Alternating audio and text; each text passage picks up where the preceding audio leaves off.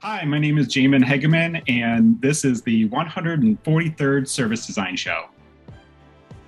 Hi, I'm Marc Fonteijn, and welcome back to a brand new episode of the Service Design Show. On this show, we explore what's beneath the surface of service design. What are those invisible things that make a difference between success and failure? All to help you design great services that have a positive impact on people, business, and planet. Our guest in this episode is the VP of Design and Head of Experience Strategy at Capital One. He's a longtime board member of the Service Design Network. It's nobody less than Jamin Hegeman. The reason I'm excited to have Jamin on the show is that he's been on a fascinating journey, which started out as being a design practitioner at a leading consultancy to now leading a department of 700 design professionals. And in this episode, James shares what it took for him to fully step into the role of being a design leader. We talk about the limiting beliefs he had to overcome and where he finds the sense of accomplishment these days now that he isn't involved in the on ground design work anymore. If you stick around till the end of the conversation, you'll have a unique insight in what it's like to lead such a massive team of designers and which lessons you can draw from this for your own day to day practice. I'm really excited to share that this episode is again brought to you in partnership with ServiceDesignJobs.com. ServiceDesignJobs.com is really the only place online where you'll find the latest service design positions from companies across the world. And what's unique about servicedesignjobs.com is that each job listing is hand-picked. So you'll find true service design positions and won't have to browse through all those UX roles that are just represented as service design. Maybe you're listening to this and aren't looking for a service design job, but are looking for ways to expand your service design team. Well, then Service Design Jobs is really the most effective way to get in front of the best talent in this community. So if you have a service design job opening and want to share it on the platform, head over to servicedesignjobs.com slash podcast and submit your position over there. That's servicedesignjobs.com slash podcast. Well, that about wraps it up for the introduction. Now it's time to sit back, relax, and enjoy the conversation with Jamin Hegeman. Let the show begin. Welcome back to the show, Jamin. Hey, Marc, how you doing? I'm doing well. Um, it's been a while since you've been on the show. Not many people have had the opportunity to do a sequel. Uh, so uh, yeah, woohoo! Good for you. Um, while we were preparing, uh, I said I made a mistake. I said it was three years ago that you were on the show, but it's actually five. You were episode 19, and now we're at 143. Um, a lot has happened. Uh, good Crazy. to have you. Good to have you back. well, congratulations on uh, that many shows. Uh, it's um, it's amazing what can happen if you just uh, put in uh, the work every two weeks. Like it's being consist consistency. Um, Jamin, uh, some things have changed about the format since you last appeared, uh, and uh, we've got something, a new element. Well, new, it's been going on for quite a few episodes, but it's new to you. It's called our 60 second question rapid fire round. But I almost forgot before we dive into that. For the people who didn't watch episode 19 and have no clue who Jamin is, uh, could you start off with a brief intro? What do you do these days? Sure. Uh, Hi again, Jamin Hegeman. I am the Vice President of Experience Strategy at Capital One, which is a, a, bank based in the US. We also have offices in Canada and the UK. Um, I'm also on the leadership team for the Service Design Network, where I've been helping to lead that conference for the last 14 years, which is also a crazy thing. Uh, getting to Europe, you just keep put, putting in the time. It, it it adds up. But uh, going back to Capital One, just a little bit more context. Uh, our organization is uh, 700 designers, and my responsibility is to um, help define how we do design at Capital One uh, and advance our maturity, as well as work on strategic initiatives that span the uh, the different lines of business. a lot of uh, you're you're in an interesting position, and I'm going to pick your brain uh, uh, in this episode. So, uh, but I uh, the 60 second question rapid fire. We need to do it. It's uh, it's right. become a tradition on the show. Um, I'm going to ask you five questions. Just answer them as quickly as possible. The first thing that comes to your mind. Are you ready? Ready. What's always in your fridge? Oat milk. Which book or books are you reading at this moment, if any? Uh, Design Justice. Mm. What was your first job? Working at McDonald's in England. Interesting. Uh, what did you want to become when you were a kid? Uh, I mostly thought I was going to be in the military. Mm. Did you eventually?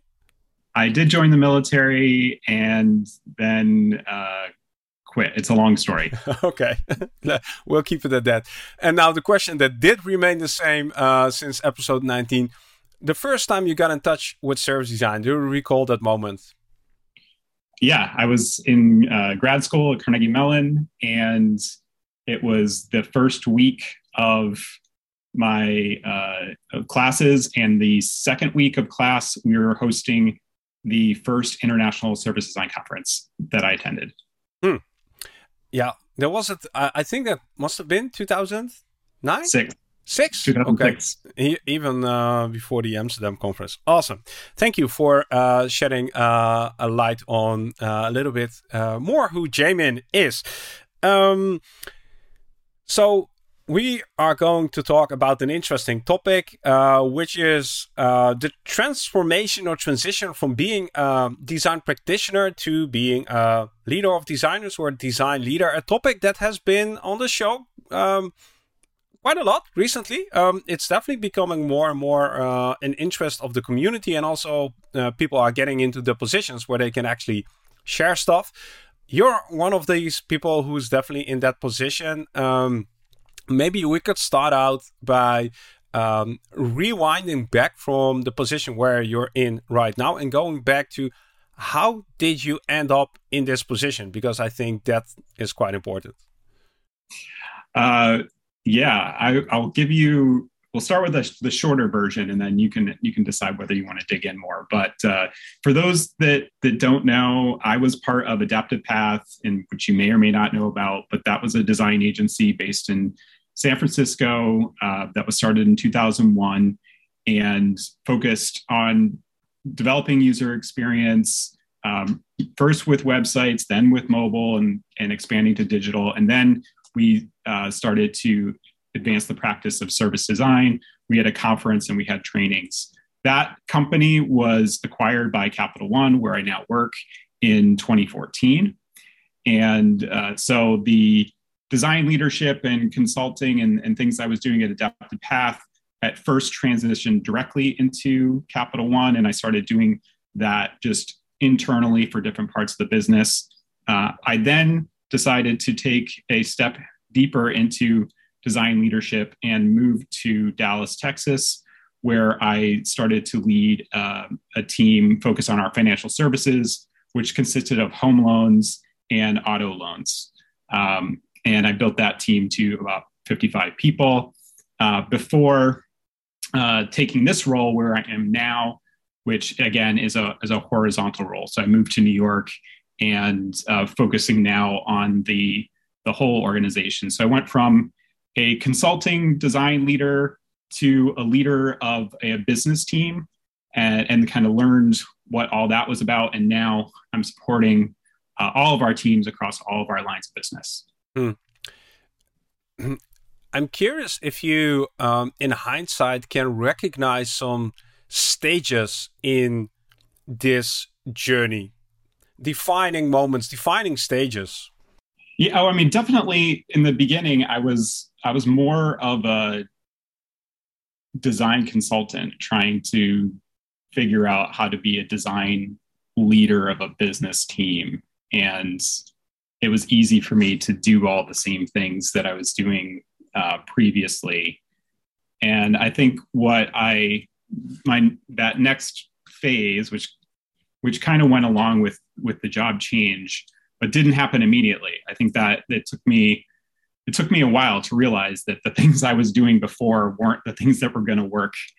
Um, I mean, some of them did, but there were a bunch bunch of other aspects to the job that I wasn't uh, as experienced in and had to figure out. Just dealing with um, the all the the business as usual aspects of the of the role and and how you get things done in a in an organization, um, as well as like how do you lead a team that you you don't interact with all the time and provide that leadership. I think um, that was a that was a growing and learning period for me, you know, and and and then I took those lessons to to where I am now, um, and and tried to apply them in building this this new team that um, I have for the last uh, one and a half years been been building. So I, I I think of it really in terms of that progression through through the jobs, but it at each one you know the type of design leader was different and um, and I've been just con- continuing to try to learn from it and still feel like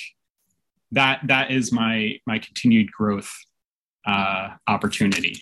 There's a lot in each uh, stage, um, but one overall question that I have, uh, which uh, which I found intriguing when I was preparing for our chat, was how would you define success nowadays?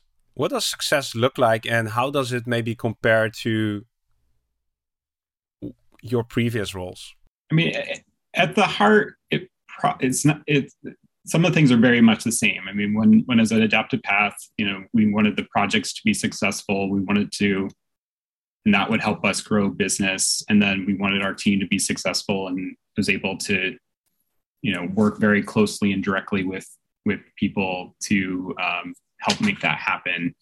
Uh, and but as, as, things have scaled, like that's where it's become different. And um, and now I I probably spend more time on just making sure that my team is set up for success than I mean I spend a ton more time there than I do on like um, in the in the weeds working on particular business uh, challenges. My my role is to really create the conditions for that to happen as much as possible. And um, and so my success is, is is very much linked to my team success and that that was actually something that uh, took a little time for me to tr- translate because you know previously i could be like oh i did a thing i presented to the clients you know um, I was leading.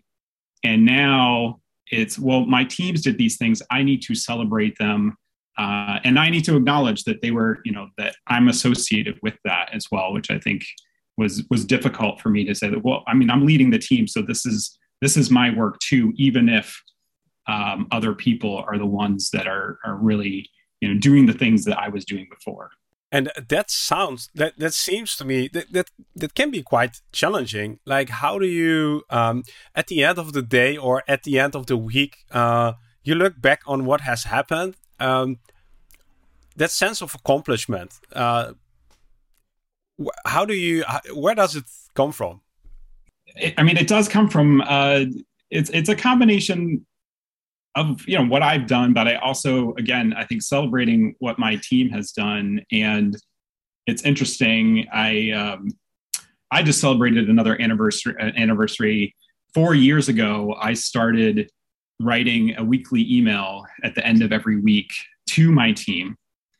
uh, to uh, increase my communication, increase their visibility to what I was was thinking about, and I just called it like this is the week in review and I start off every week in the review with, hey, team, here's what's going on and top of mind. And uh, and I would just, you know, talk about things that either I was engaged in or that I saw happening uh, in the team and wanted to share back with them that, you know, I'm paying attention or I know about this or they should know about something. And um, yeah, and I've carried that through multiple teams uh, and uh, but just keep consistently doing that. And I, I just change who's on the uh, the to list, um, and and that I find that a very good way for me to reflect on what has happened during the week. Like what was I involved in? What did I get to see? Um, and then I I, I, um, uh, I rely on my directors to also help me recognize what have people done maybe that I haven't seen that I should know about, and then you know, and that gives me an opportunity to to dig in with them, like, oh, what was that? And um, oh, great, and then you know, I can I can celebrate that. So it it gives this kind of always always on um, way for me to know like what's happening and then share that back so people recognize that that I'm recognizing it. I'm assuming you're celebrating uh, the the four year anniversary. Congratulations on that! Uh, but apparently, uh, you it didn't. This apparently came from somewhere. At some point, you thought, "Well, I need to. This might be a good idea." Was that um, was there a pain uh, underneath this? Was there a blind spot? How did you? Where did this come from? And what was the bigger symptom, maybe? Yeah, I mean, multiple things, uh, uh, and this this happened. This started back when I was leading that that team uh, in Dallas, and um, recognizing that yeah, I can't be everywhere at, at all times. I was getting feedback that people didn't know always like where I was, what I was doing, um, and uh, and so I wanted to provide some visibility to that to the team uh, of like, okay, where am I spending my time? Because I can't be in all the same places that that you are, and um, yeah, so that was that was a big big driver of it, and, and um, I've I've continued to do it because I, I do get positive feedback from people. Um, either people some you know sometimes it's people that have been you know part of the team for a while reading it and it's like you know call something out uh, but um, also when i get new people they're just like wow this is like a great thing to do. So signal to me that yeah this is a this is a good thing to do. And um, and again i think uh, when i was part of a smaller i mean adaptive path was 30 people. And capital one is 50000 uh, my team in Dallas was, you know, 50 to 60 people. It's it's a different scale and being able to like spend quality time with everybody is, is is really difficult. I wasn't I didn't necessarily have that mindset when I first started and like how important that was for a leader to have that visibility and have that connection to people and and that has been one of the things that I've continued to try to figure out like what are the what are the best ways to you know engage with the team with limited time uh, so that you know I I really know what's what's happening with them, um, but they also feel connected uh, to me, and I think that helps us all be successful. It's interesting. I already see a pattern emerging. Uh, we had a recent conversation with Todd Wilkens, uh, also from Adaptive Path, and he uh, basically described a similar situation. I think it was his time at IBM, if I'm not mistaken, where he said people were eventually just saying, "Yeah, Todd isn't around. Like, where is he? Uh, he wasn't there. He wasn't visible." And it's it's tough. Like, if you need, if you if you have a team of fifty to sixty people, yeah, it's hard to be visible. And it sounds like you experienced something similar and uh, came to the conclusion that uh, it is important to be visible, even though just through an email. Yeah, yeah, and I, I will add, you know, I, I, the other thing that I've learned along the way is to is to get help, and and don't um, because like that, you know, that feedback that I got or like figuring out how I can uh, be more visible or have the communication or the engagement with the team, uh, you know, weren't things I just magically figured out on my own. And um, uh, maybe the email was like, you know, a specific way I chose to to address it, but um, but that's been that was a, actually a, a, huge lesson for me because I feel like I always felt you know hey I'm I'm the expert.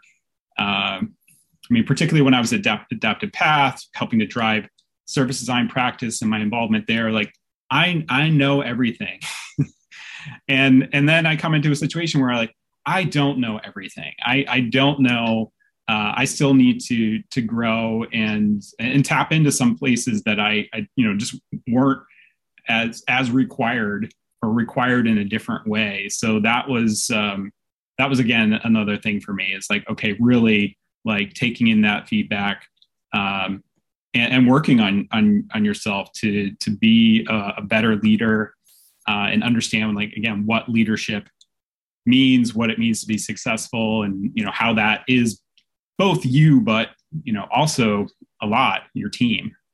So I, i'm curious like um, you didn't i'm assuming you didn't get trained in leadership uh, uh, at the start. Uh, so what were some of these maybe other blind spots that you uh, encountered through trial and error and you sort of wished somebody had told you upfront? Because in these these new positions these new roles new skills are probably required new attitudes new mindsets. Um, what did you figure out the hard way next to being visible? It's great. Let's just dig into all my uh, flaws. Um, yeah well i think I, I, think coming along with that idea that like, hey, I'm you know, I, am doing well and successful, and um, when I started to encounter situations where I, I don't have the answer, I, I don't know, uh, I was not comfortable admitting that. Can you give a specific example, just to uh, illustrate the story? Specific answer. I mean, like there's, there, I, I, I feel like it's more of a general general feeling I had mm-hmm. versus mm-hmm. like, okay, here's a specific example example when I didn't do things. But like, you know, even when I first when I first came into the the business and I started being, you know, connected into meetings and people that um, you know I was learning and and here you know the business is running and they're they're they they need to make decisions they need to move fast and um, if I didn't know something in that in a, in a context um, I might not raise my hand and be like, "Hey, slow down. Can you can you let me know what you're talking about?" And uh, or what's that acronym? Because there, there's a million acronyms in any business that you need to learn. It's like a whole whole new language. Um, but you know, I, I, didn't do that right away. I again was um, thinking like, okay, I need to like show up, like I know what's going on, and and I don't think that was helpful for me you know, because I, I think, uh, and I, I've seen other uh, leaders do this very well, you know, come into situations and, and I've, I've been trying to, you know, increasingly learn this myself. It's just like, I don't, I don't understand, or I don't know what you're talking about. And I, I can't tap into my uh, expertise to, to help if I can't do that. And, and that, that to me, um, I'm sure was, was holding me back when I first made that transition this is this is quite interesting because as uh, a design practitioner, you're probably very much used to saying, "I don't know, let's figure it out. Let's go out, do some research, ask questions." Having uh, quite a humble and very curious mindset. What changes when uh, you shift into a different role and the role of leadership, maybe being amongst uh, non-designers? Like, why, why yeah. did you why did you yeah. lose your curiosity? That's a great. It's. I mean, it's not that I lost my curiosity. So that, that's that's not what I I said. Definitely, uh, definitely curious. Um, but I think, you know, I think when I made the transition, I also had the idea of like, hey, I wasn't really clear on what a design leader was supposed to do and, and what they were supposed to look like in that particular context. Um, and I wanted to show up like you know, hey, you chose the right person. You know, I'm totally good for this role, which, which, yeah, I mean, I think like put me in a in a, a more um, vulnerable position in a different way than leading a design team. Because yeah, I mean, uh, as as a um, as a consultant, I mean, that was the exactly what you're saying. Like, hey, we don't know the answer. We're not going to presume anything. Let's go talk to people. Let's try to understand this. Let's do stakeholder interviews. And and it's not to say I didn't do that stuff, but I think that I think, and that's why I'm like, I'm not sure I can name an, a specific example, but I, I, just I feel like in general, uh, I probably needed to be more curious um, about how does this place work you know what are, what are you what are you talking about and but you know do it in a way that in the same way that you would do as a designer have that that curiosity of like I, am here to help solve a problem. Um, but I think for myself personally, and this is you know I don't know that this is the same for everybody, but uh, making that transition to me put me in a vulnerable place where I wasn't you know it's like this is not completely familiar, and and that made me more cautious. so apparently you you had a perspective on what a design leader or what a good design leader needs to be. Uh, and yeah, I see you. I'm like, I don't, I don't know. I like, I, I, maybe I did, maybe, um, maybe I didn't, or maybe it so, was both. so, let me rephrase it in this way: What's your current uh, thinking about what a good design leader needs to be? Well, I mean, uh, kind of basically, you, need to understand design really well. Uh, that's that's kind of fundamental, you know, end to end from discovery to delivery, and uh, and ideally like have knowledge of all the different disciplines, um, so that so that you can lead and provide insightful feedback. You don't have to have depth in everything, but but it's uh, that is important because that is a key piece that a design leader is bringing. Um, but then there's the you know that that's the design stuff. Then there's the the business acumen, which is you know how to operate an organization, how to get things done, um, what what kind of uh, you know how to how to how to uh, prioritize what's going to be most high leverage for the business itself and then there's the the people component that we've been talking about a lot. It's just like just the pure uh, helping people uh, grow helping to enable them to do their best in the job um, clearing any roadblocks that they have uh, identifying opportunities uh, that they might not be able to see because they're at a different level of visibility. So it's you know it's that design core but there's the business acumen. And i think that's where you know for me this was great. I had no problem here. But when we started when i started getting into a broader business context that's when i got a little bit like okay i don't i don't know that i know everything here. And then the people stuff i had some of that from from this but not at the scale. So that's that's where i've been okay i need to you know adjust my approaches because these same things that we're doing here aren't working in the same way and uh, developing like uh, an acumen or vocabulary uh, around a specific domain in this case uh, business.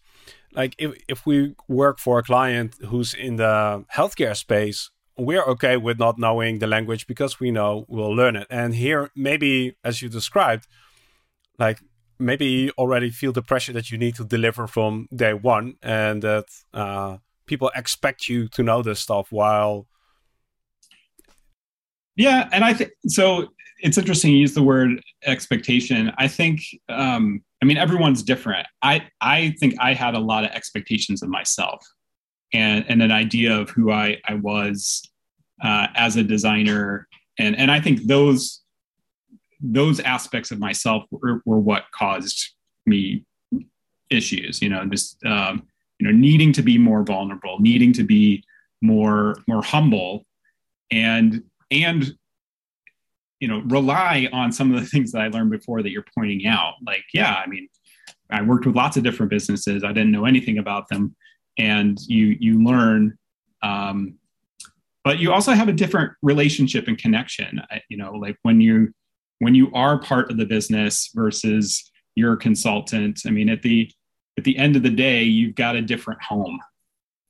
And and I think that that that changes your perspective um, as well. Let's dig into that a little bit because um, that's also a, you have the luxury to have been on both sides uh, as adaptive somebody from adaptive path being hired by big companies to do great service design work, and now you're maybe hiring uh, external agencies to work with your team. What is your general, um, I don't know, perspective on on these two fields?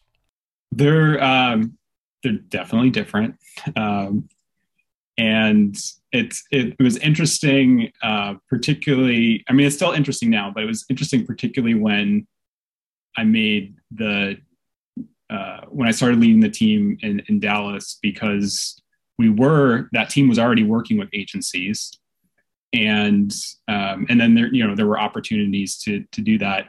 Um, so I, I I was suddenly on the other side of evaluating like how are how are they doing and what is their approach and would I do it that way and um, uh, and that was that was an interesting thing to be on the other side of. I think um, what I've what I've noticed is, or I mean, what's definitely changed for me is when I, in a lot of a lot of cases when we were working with clients, they um, they may not have had a design team that we were working with, or maybe we were working with part of business that that design wasn't connected to, or they weren't um, as mature.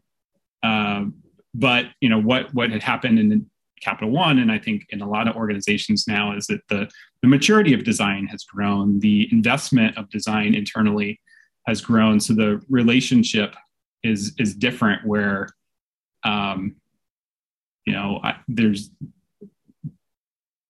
we're not as much tapping external agencies for like we don't know how to do a thing.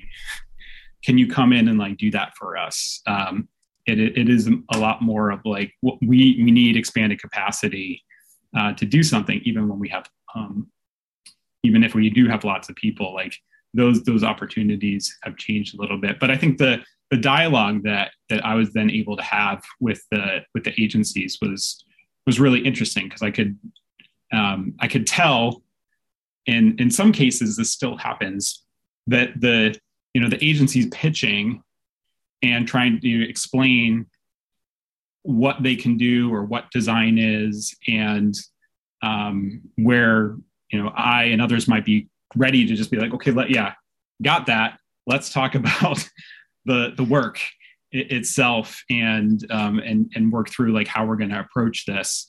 Um, so that that definitely you know i didn't have as much of that kind of interaction when when we were at adaptive path. Um, and uh, but more and more, I think it's it's becoming a a dialogue um, versus a pitch.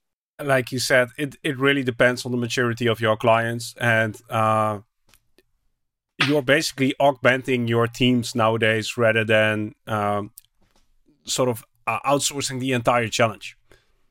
The, cha- right. the challenge stays. You own the challenge.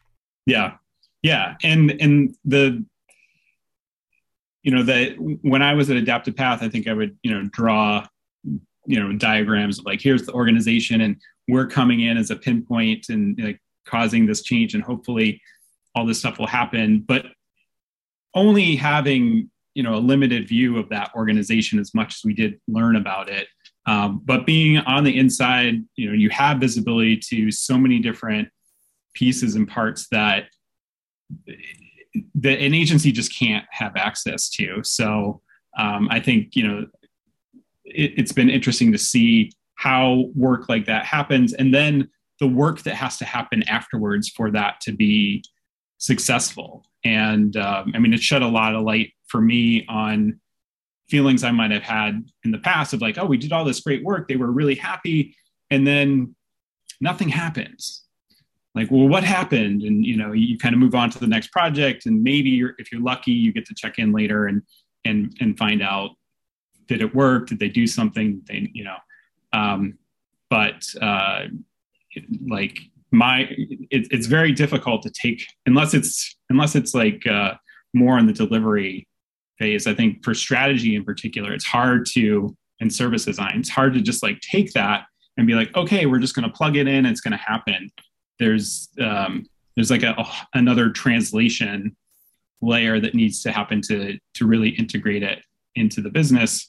And that takes more work. So like that's just another friction point that could cause agency work to not go forward. Mm-hmm. uh, again an interesting topic because uh, a lot of um, at least I, I, hear a lot of stories of designers who uh, like you said maybe are disappointed that uh, they don't see uh, their work being followed through or uh, quote unquote implemented.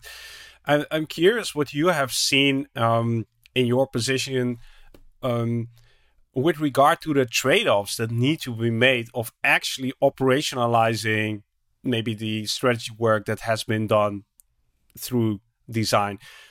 What are some of the real difficulties that you need to go through in order to get this out into the world? It's a big question. I know. Uh, it could be it could be anything. Um, and uh, I mean, it, it could just be, you know, like I, I we had some work done.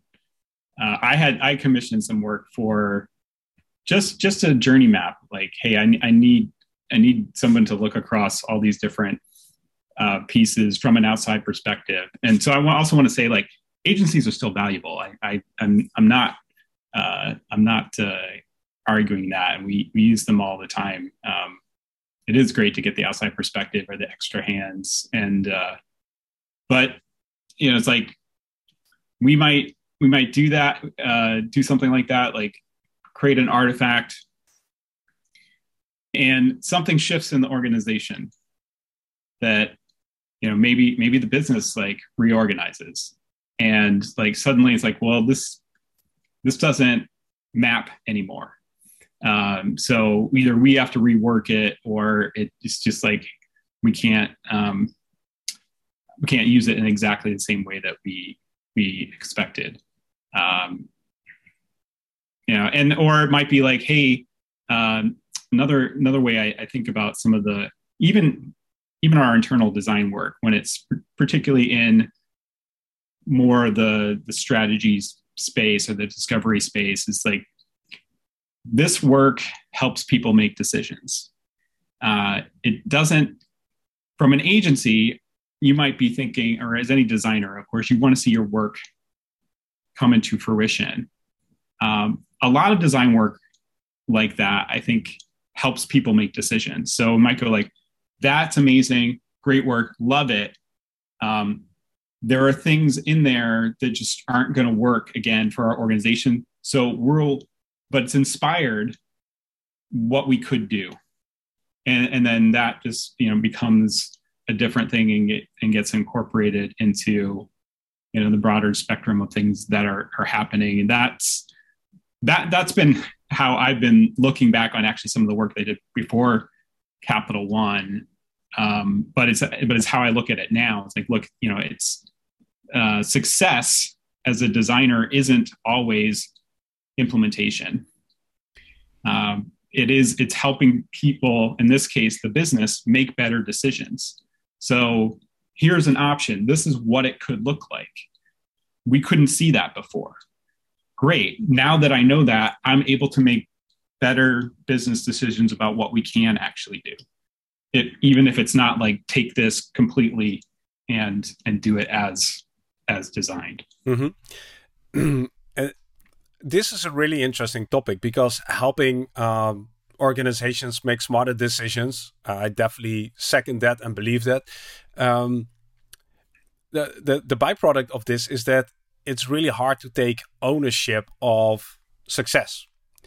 Uh, like everybody has contributed to some extent to to this decision, and then uh, I want to uh, reflect back on you and uh, the teams that you lead. Like, how do you give them sort of this sense of accomplishment? And because at the end of the day, you want to sort of you you want to say, I, I'm being valuable. I'm contributing to the success of this organization. I'm making customers happy.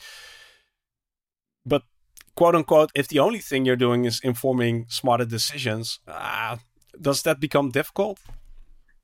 Well, it, it shouldn't be the only thing, but I'm, I'm just saying. Yeah, I'm saying that that that is you know it's it's similar to uh, um, organizations that promote you know uh, shutting down projects right it's like okay you've learned enough to know like we're not going to go in that direction so that that's just an aspect i think of doing some of this work that hey if it doesn't go forward it's not because of the work it it, it could just be like that was what they needed they needed to see that option to decide, hey, you know what? I mean, because sometimes now that we see that, we know that that's not the right thing for us to do.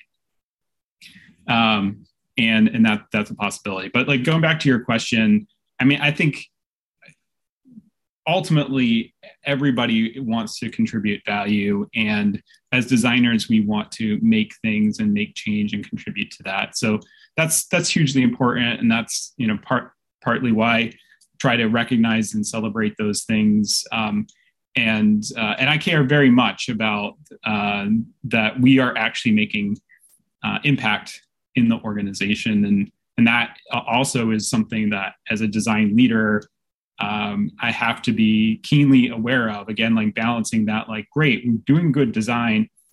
Is it going to have business impact? Is it really connected into the right people, places, systems for it to uh, go forward? And um, and that that's a, a big part of my job is you know making sure that happens. Um, because yeah, I think all of my designers would say you know if if there is work and there is work that sometimes you know we do and then it's like eh, it doesn't move forward that's not the greatest feeling. Um, even if you try to say like hey that was good because we decided something else um, ultimately we want to make that impact and that's that's a huge part of my my job. That's you know a, a good portion of how i'm held accountable. Is like okay have have your team not just deliver great designs or experiences or strategy, but is there an associated business impact?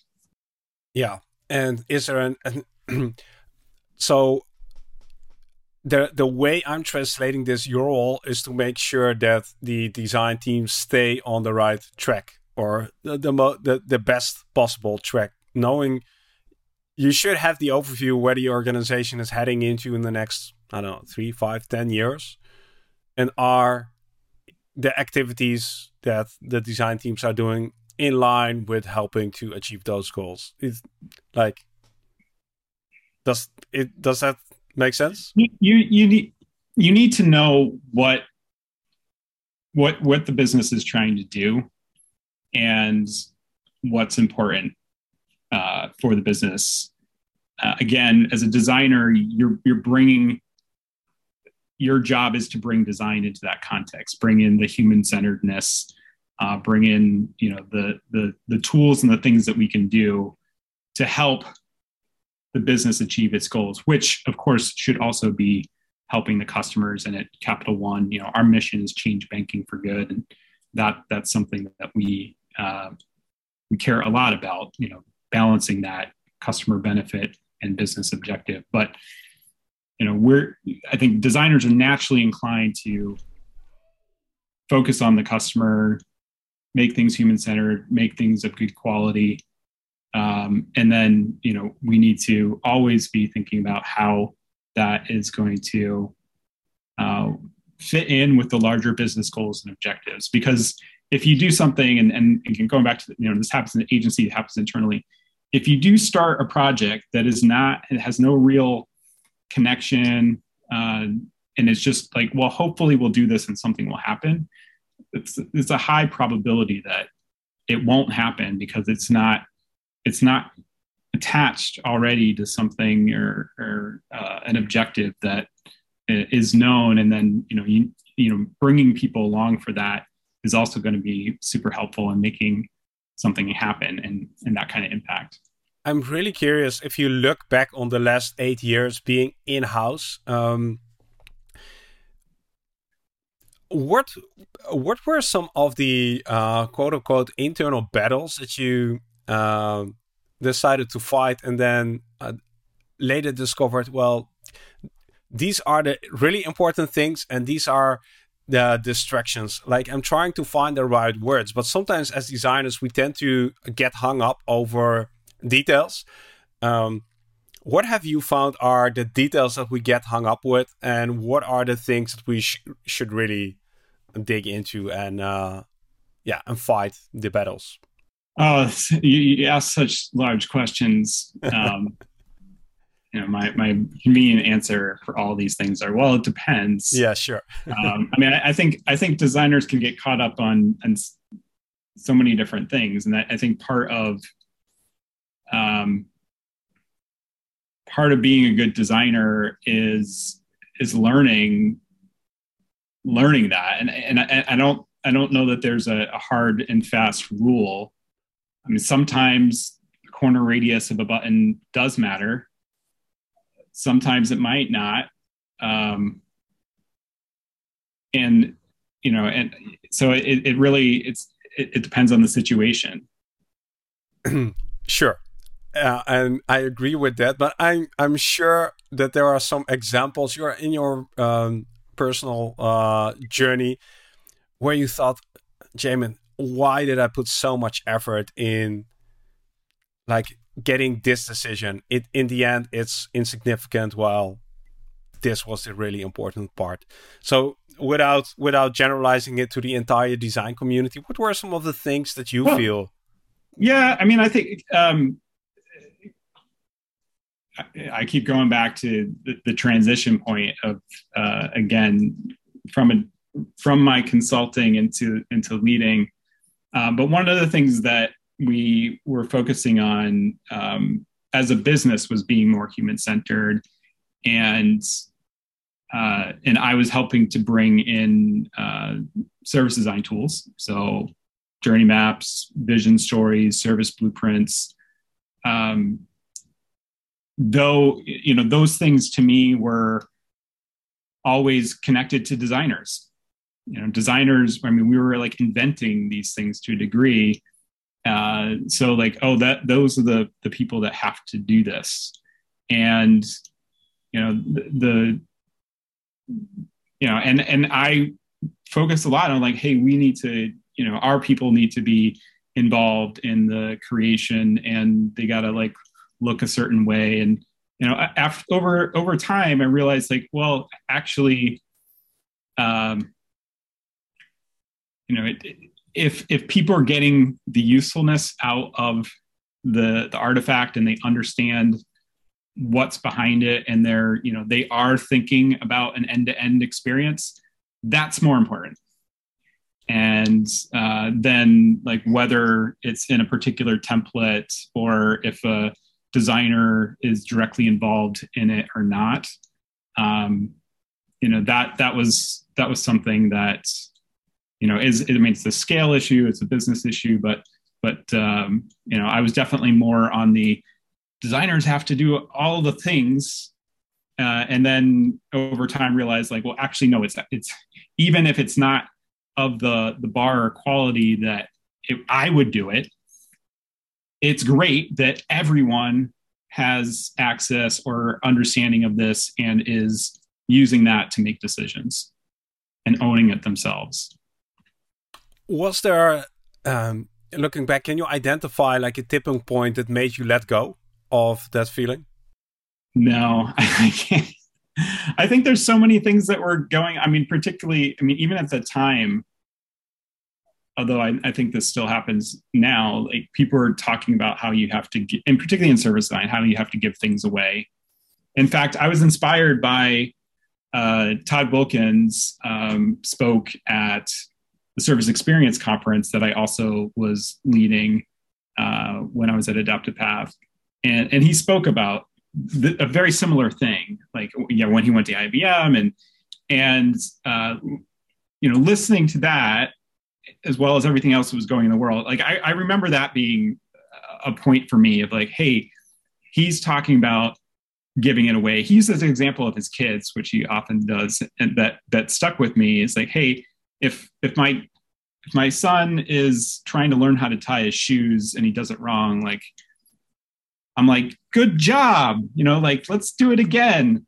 Um, and I thought that's a great, yeah. I mean, if somebody picks up a, a, service blueprint and tries and doesn't do it exactly the way I would do it, you know, hey, just like I'm glad you're trying to do that. Like keep keep at it and find something that's useful in the spirit of this end-to-end experience that you're trying to support versus like man give that to me. I gotta uh, you know give it to the design team. We'll we'll do it the the right way and, and it's uh, funny, and we sort of have to wrap up, but uh, this also reflects. Uh, uh I'm hearing your own journey reflected in the story because uh, you have to give yourself also the permission to do it quote unquote wrong to to to learn this stuff and uh, figure it out and and seek help and uh, yeah so I, am not sure if that's that was intended but there's definitely an analogy yeah, there you're, well. you're, you're you're getting that like i yeah i'm i'm i have a high bar for myself and can be a perfectionist and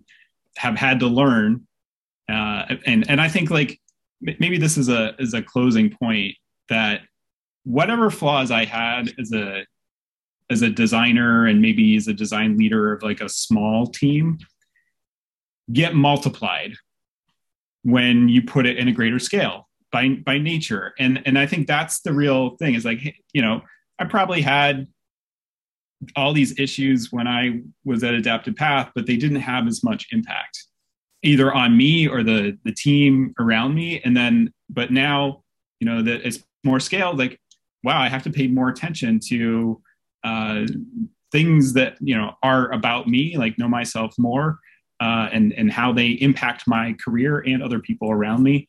Uh, and that's you know that's a, a, constant journey, and actually it's been really great personally for me to try to understand more about who I am and what I'm about, and and how to you know be more vulnerable and, and humble and um, and you know help my team and and the business. So. Um, what's next on your journey? I never know honestly. Uh, I, I uh, I'm my my underlying mission is to help advance the practice of design, and I continue to look for ways to do that, whether that's supporting the service design network or you know leveraging this opportunity that I have within adapt within Capital One to uh, do design at scale and, and learn how to influence a large organization to be uh, more human centered and help it on its journey. Um, as long as I'm, you know, keep finding those opportunities, if you know that that's what I'll I'll continue to do.